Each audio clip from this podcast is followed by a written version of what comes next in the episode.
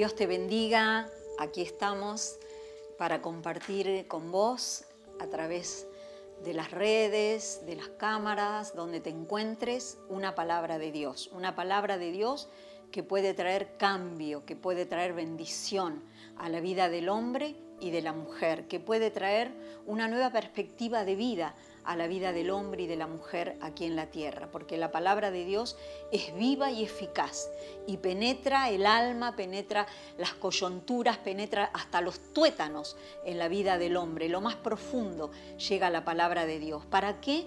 Para ayudarnos a vivir una vida de bendición porque yo siempre digo que Jesús llamó al hombre y a la mujer y nos puso aquí en la tierra con un propósito, y es que podamos vivir una vida de bendición, es que podamos vivir una vida de disfrute aquí en la tierra. Y vemos ahora cómo el mundo sufre, cómo el mundo a través de las diferentes circunstancias que se están viviendo en la tierra, en el mundo, en todos los países, el hombre sufre, la mujer sufre y no puede disfrutar de ese don precioso que es la vida que Dios nos ha regalado, sean muchos o sean pocos años aquí en la tierra. Y luego saber que luego de esta vida aquí en la tierra hay una vida por la eternidad, que podemos vivir disfrutando en la presencia de Dios. Y Dios nos ha dejado su palabra para eso, para darnos no solamente fe, para darnos esperanza, para vivir una vida de victoria, sino para darnos un conocimiento profundo de Dios y saber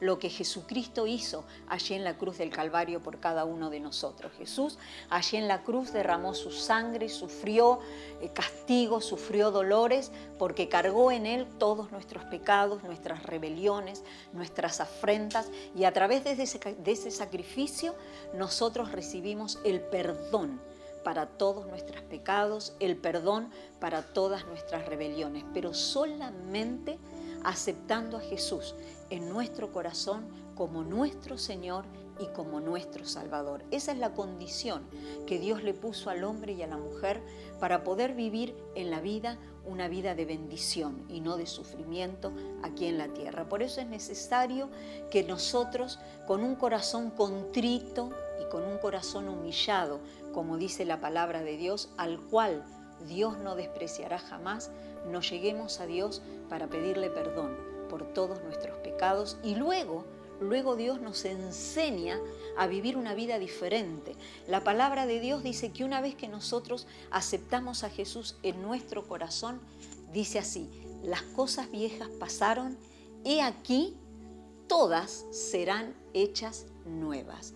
Y cuando nosotros le abrimos nuestro corazón a Jesús, sabemos, conforme a lo que dice la palabra de Dios, que la palabra de Dios es sí y amén, las cosas viejas van a parar al olvido y son hechas nuevas a través de nuestra fe en Jesucristo y de comenzar a vivir tomados de la mano del Señor. Y yo quiero hoy compartir con ustedes una palabra que está en la Biblia, que es la palabra de Dios y que se encuentra en la segunda epístola del apóstol San Pablo a su discípulo Timoteo. Y dice así en el primer capítulo de la segunda epístola de Timoteo. Dice así, por lo cual te aconsejo que avives el fuego del don de Dios que está en ti por la imposición de mis manos. Porque no nos ha dado Dios, escucha esto, porque no nos ha dado Dios espíritu de cobardía, sino de poder, de amor y de dominio propio. Por tanto, no te avergüences de dar testimonio de nuestro Señor Jesucristo. Dice la palabra de Dios algo muy importante. ¿Por qué? Porque a través de la fe en Jesucristo, como decíamos hoy, cuando Él llega a nuestra vida y a nuestro corazón, comenzamos a vivir una nueva vida, una nueva vida de bendición, una vida de victoria. ¿Por qué? Porque el Espíritu de Dios viene a morar en nosotros. ¿Y qué le dice Pablo a Timoteo? Porque no nos ha dado Dios espíritu de cobardía. Es cierto, a través de Dios y de la obra de Jesucristo en la cruz del Calvario, nosotros Dejamos atrás el miedo, dejamos atrás el temor, dejamos atrás la cobardía, el temor, el menosprecio que sentíamos a veces de nosotros mismos y comenzamos a través de la obra del Espíritu Santo de Dios en nuestra vida a vivir una vida diferente. ¿Y qué dice el apóstol a su discípulo? Si no nos dio un espíritu de poder, de amor y de dominio propio. Y el espíritu de poder que Dios nos dio es un espíritu que nos permite vivir de victoria en victoria, como dice la palabra de Dios, y de gloria en gloria. ¿Por qué? Porque a través de su Espíritu Santo Dios nos da poder, nos da fuerza para vivir una vida de victoria, una vida de victoria en nuestra vida personal, sabiendo que ya no dependemos de nuestras fuerzas, sino que nuestras fuerzas vienen del cielo y del Espíritu Santo que está en nosotros. En la vida personal, una vida de victoria, una vida de poder. En la vida familiar, lo mismo. No siendo vencidos ni vencidas por las circunstancias que rodean a nuestra familia, sino tomando ese poder, esa valentía que Dios nos da a través de su Espíritu Santo y tomar la victoria en todas las áreas de nuestra vida, en lo familiar, en lo matrimonial, con los hijos. Nos da un espíritu de poder para vivir una vida de victoria en el estudio, en el trabajo, y nos da un, un espíritu de poder para vivir una vida de victoria en el servicio a Dios, si es que quieres servir a Dios. No te sientas menoscabado, ni menospreciado, ni comparándote con otro, porque ese espíritu de poder Dios lo puso en tu vida a través del Espíritu Santo. Luego sigue diciendo el apóstol, nos ha dado un espíritu de amor. Sí, cuando Dios llega a nosotros, dice la palabra de Dios que Dios es amor. Por lo tanto, somos llenos del amor de Dios. Y ese espíritu de amor que viene a nosotros, ¿sabe para qué? Para ministrar la gracia y el amor de Dios aquellos que lo necesitan. Ese espíritu de amor cuando viene a nosotros, primero nos ayuda a ser agradecidos a Dios, amar a Dios con todo nuestro corazón, nuestras fuerzas, nuestra mente, alabarlo, bendecirlo y darle las gracias a Dios por la obra, por la vida, por todo lo que Él hace en nuestra vida, pero también, también nos ayuda a no ser egoístas, sino que ese amor que recibimos de gracia lo podamos compartir con aquellos que nos rodean. Ese es el espíritu de amor que Dios nos da.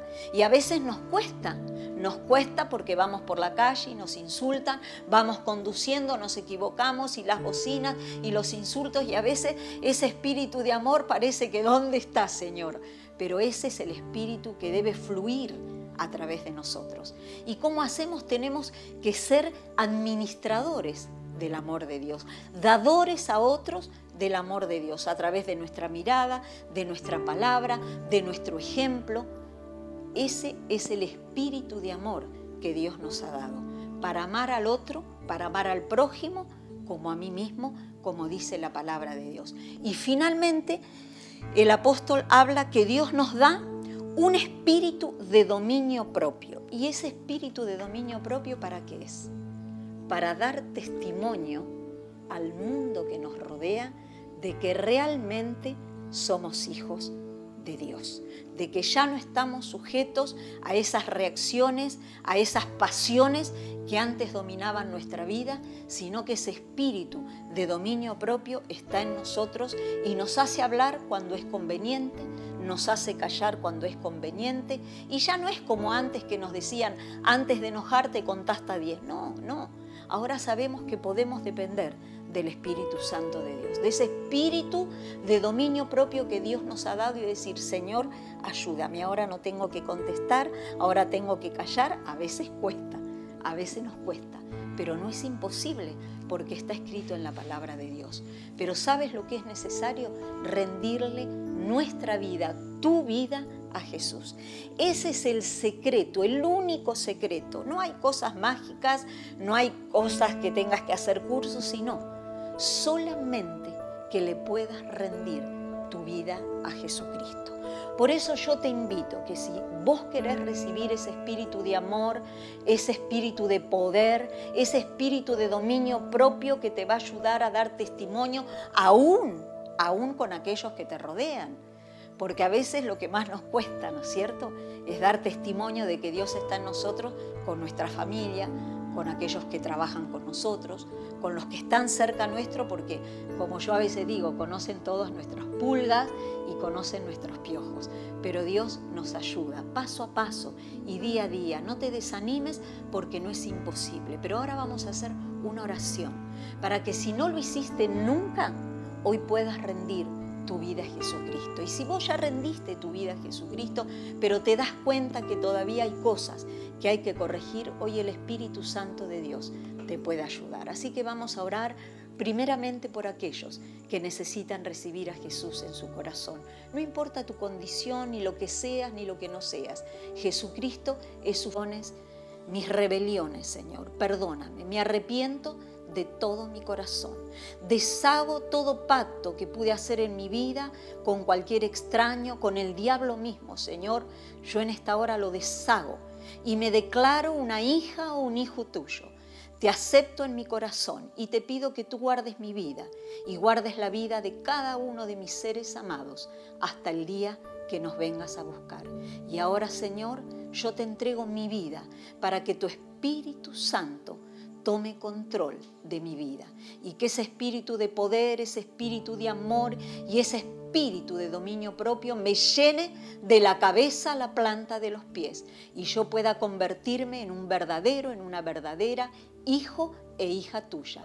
Te doy gracias, Señor, en el nombre de Jesús. Amén y amén. Jesús te bendiga. Hasta pronto.